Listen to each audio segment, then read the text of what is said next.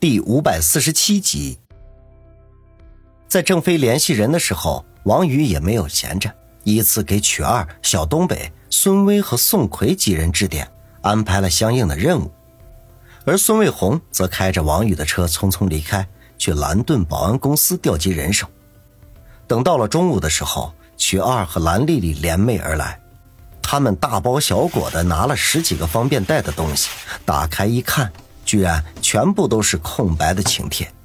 王宇见他们来了，便又给苏辛迪打电话，从他公司里借了几位写字比较不错的员工，负责书写请帖。下午一点左右的时候，小东北到来。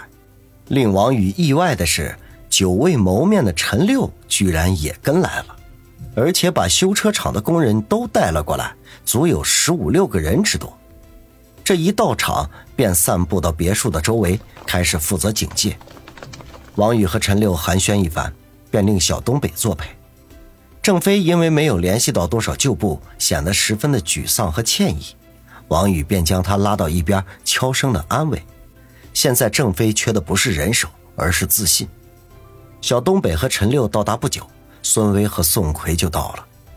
王宇交给他们的任务仍旧是召集临时人手，这两位也不知道和春城的警校有什么关系，居然又调集了一百多名人高马大的学生，而且这些学生跟着王宇办过几次事情之后，身上自然而然的都带上了一股痞气。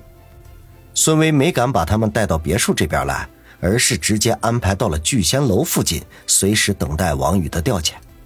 很快。请帖便全部写好，王宇犹豫了一下，便叫陈六的工人帮忙出去派送，在天黑之前务必送到春城道上大小势力的手中。他之所以没有让曲二出面，是因为目前曲二的任务是渗入老船长考巴里调查情况，不易露面，甚至连今晚的宴席也没有他的份儿。等到三点钟左右的时候。有七八个陌生的面孔赶到这里，他们被陈六的人马拦在了外面。经过一番交涉之后，才知道他们以前都是朝阳会的人。得知郑飞回来了，特意前来投奔。郑飞见此情形，一扫心中的郁闷，亲自出门迎接。这七八个以前都是朝阳会最底层的角色，不同程度的受过郑飞的恩惠。此刻能够面对着巨大压力挺身而出，也算是够义气的了。他们不但自己来了，还带了一众手下兄弟，足足有三四十人之多。郑飞领着这几个人拜见了王宇。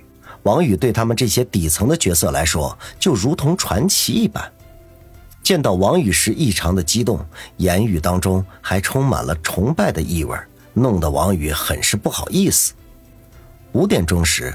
王宇便带着众人浩浩荡荡的开到聚仙楼。他之前已经和聚仙楼老板沟通过，今晚他将这里整个的包了下来。是以他们赶到的时候，聚仙楼的门口已经挂上了谢绝客人光顾的招牌，只有大堂经理沈小曼穿着一身月白的旗袍，俏生生的站在那里，化为聚仙楼门前一道亮丽的风景线。待他见王宇带人到来，脸上立刻升起如沐春风的微笑，大大方方的上前迎接。王宇对于这位美女很有好感，不过当着这么多人的面儿不好意思调侃，便随意的寒暄几句，带人进去。沈小曼小心翼翼的陪在他的身边，有些紧张的问道：“王先生，今晚不会出什么事情吧？”王宇看了他一眼，揶揄的说道。你只管放心，不管发生任何事情，我都会保护你的。沈小曼眼光流转，眉目含笑说道：“ 那咱们可说定了，人家胆子很小的。”王宇哈哈一笑，不置可否。今晚到底会不会出事，他还真拿捏不准。如果春城道上的人都不买他的账，说不得就只能开战了。二楼的大厅里已经进行了重新布置。甚至在最里面还搭建了一个小型的舞台，话筒、音箱等设备一应俱全。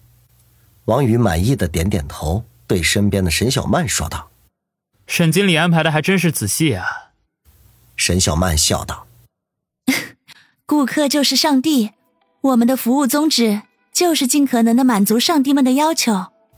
王宇摇头无语。沈小曼能够做到聚贤楼大堂经理的位置，那自然是有一定的能力的。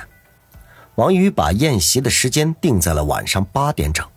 他们赶到聚仙楼的时候，不过才六点过一刻，所以到了之后，大家散落在各处。沈小曼安排服务员为他们奉上了香茗，然后低声对王宇说：“自己得去厨房看看，别耽误了上菜时间。”王宇知道他这是在找借口离开，不想在这里听他们的谈话。七点钟左右，一身便装的叶小楠不请自来，毫不客气地将王宇拉到一边。低声说道：“原局派我过来看看情况，让我告诉你，千万不要闹出大事了，要不然他们不好收拾烂摊子。”王宇眉头一皱，知道这是袁康在暗示自己做事不要超过他们的底线，否则大家面子上都不好看。想通此节，他便呵呵一笑：“你打电话告诉老袁，我会尽量低调点，不到万不得已不会给他找麻烦的。”叶小楠白了他一眼，揶揄的说道：“你还好意思说低调？你知不知道下午这几个小时里头，春城的道上都炸开锅了，各方势力都在调兵遣将，生怕受到你的打击报复。袁局收到消息后，就跑到罗局的办公室，俩人足足商量了一个小时啊。最后的结果就是派一个人来看热闹。”叶小楠哼了一声，不置可否。王宇却暗暗好笑，罗景泰和袁康都是属于老狐狸级别的，岂会坐视不理呢？只怕呀，这会儿全市各处都已经安排了警力，一旦发现了势头，就会展开打击行动。浑水摸鱼、趁机捞功劳的事情，本就是他们的拿手好戏。不过他并不在乎这些，大家各取所需而已。叶小楠传完话之后，就自己找了一个角落坐下，冷漠地看着眼前的一切。王宇看看时间差不多了，就令小东北和蓝丽丽去门口招呼客人。至于曲二，只能是打道回府。时间走到七点半，开始陆陆续续的有人拿着请帖而来。当他们见到聚贤楼门口站着十几个身材魁梧的青年，脸色都忍不住微微一变。心中都不约而同的想：看来呀，今天是宴无好宴呐。在二楼大厅的入口处，郑飞西装革履，头发梳理的一丝不苟，热情的迎接每一位到来的宾客，和他们寒暄招呼，看上去轻车熟路。王宇则坐到叶小楠身边，当做一个旁观者。他已经安排的差不多了，接下来就是郑飞的表演时间。他对道上的事情不想太多过问，只需要把郑飞重新扶持上去，将失去的地盘重新拿回来就可以了。来到的宾客越来越多，叶小楠便皱眉问道：“王宇，你今天打算来哪出啊？”王宇一笑说道：“我只是想要宣布一下，朝阳会还在，王宇还在，郑飞还在。我看没那么简单吧。”王宇不置可否的笑了笑，那得看这些来宾们识不识时务了。如果想要跟我们对着干，那我就只能给他们点颜色看看了。叶小楠眉头一扭，说道：“王宇，你不要胡来。你放心，我绝对不会令你们警方为难的。”王宇咧嘴笑道。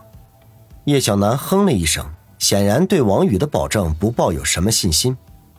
八点整左右。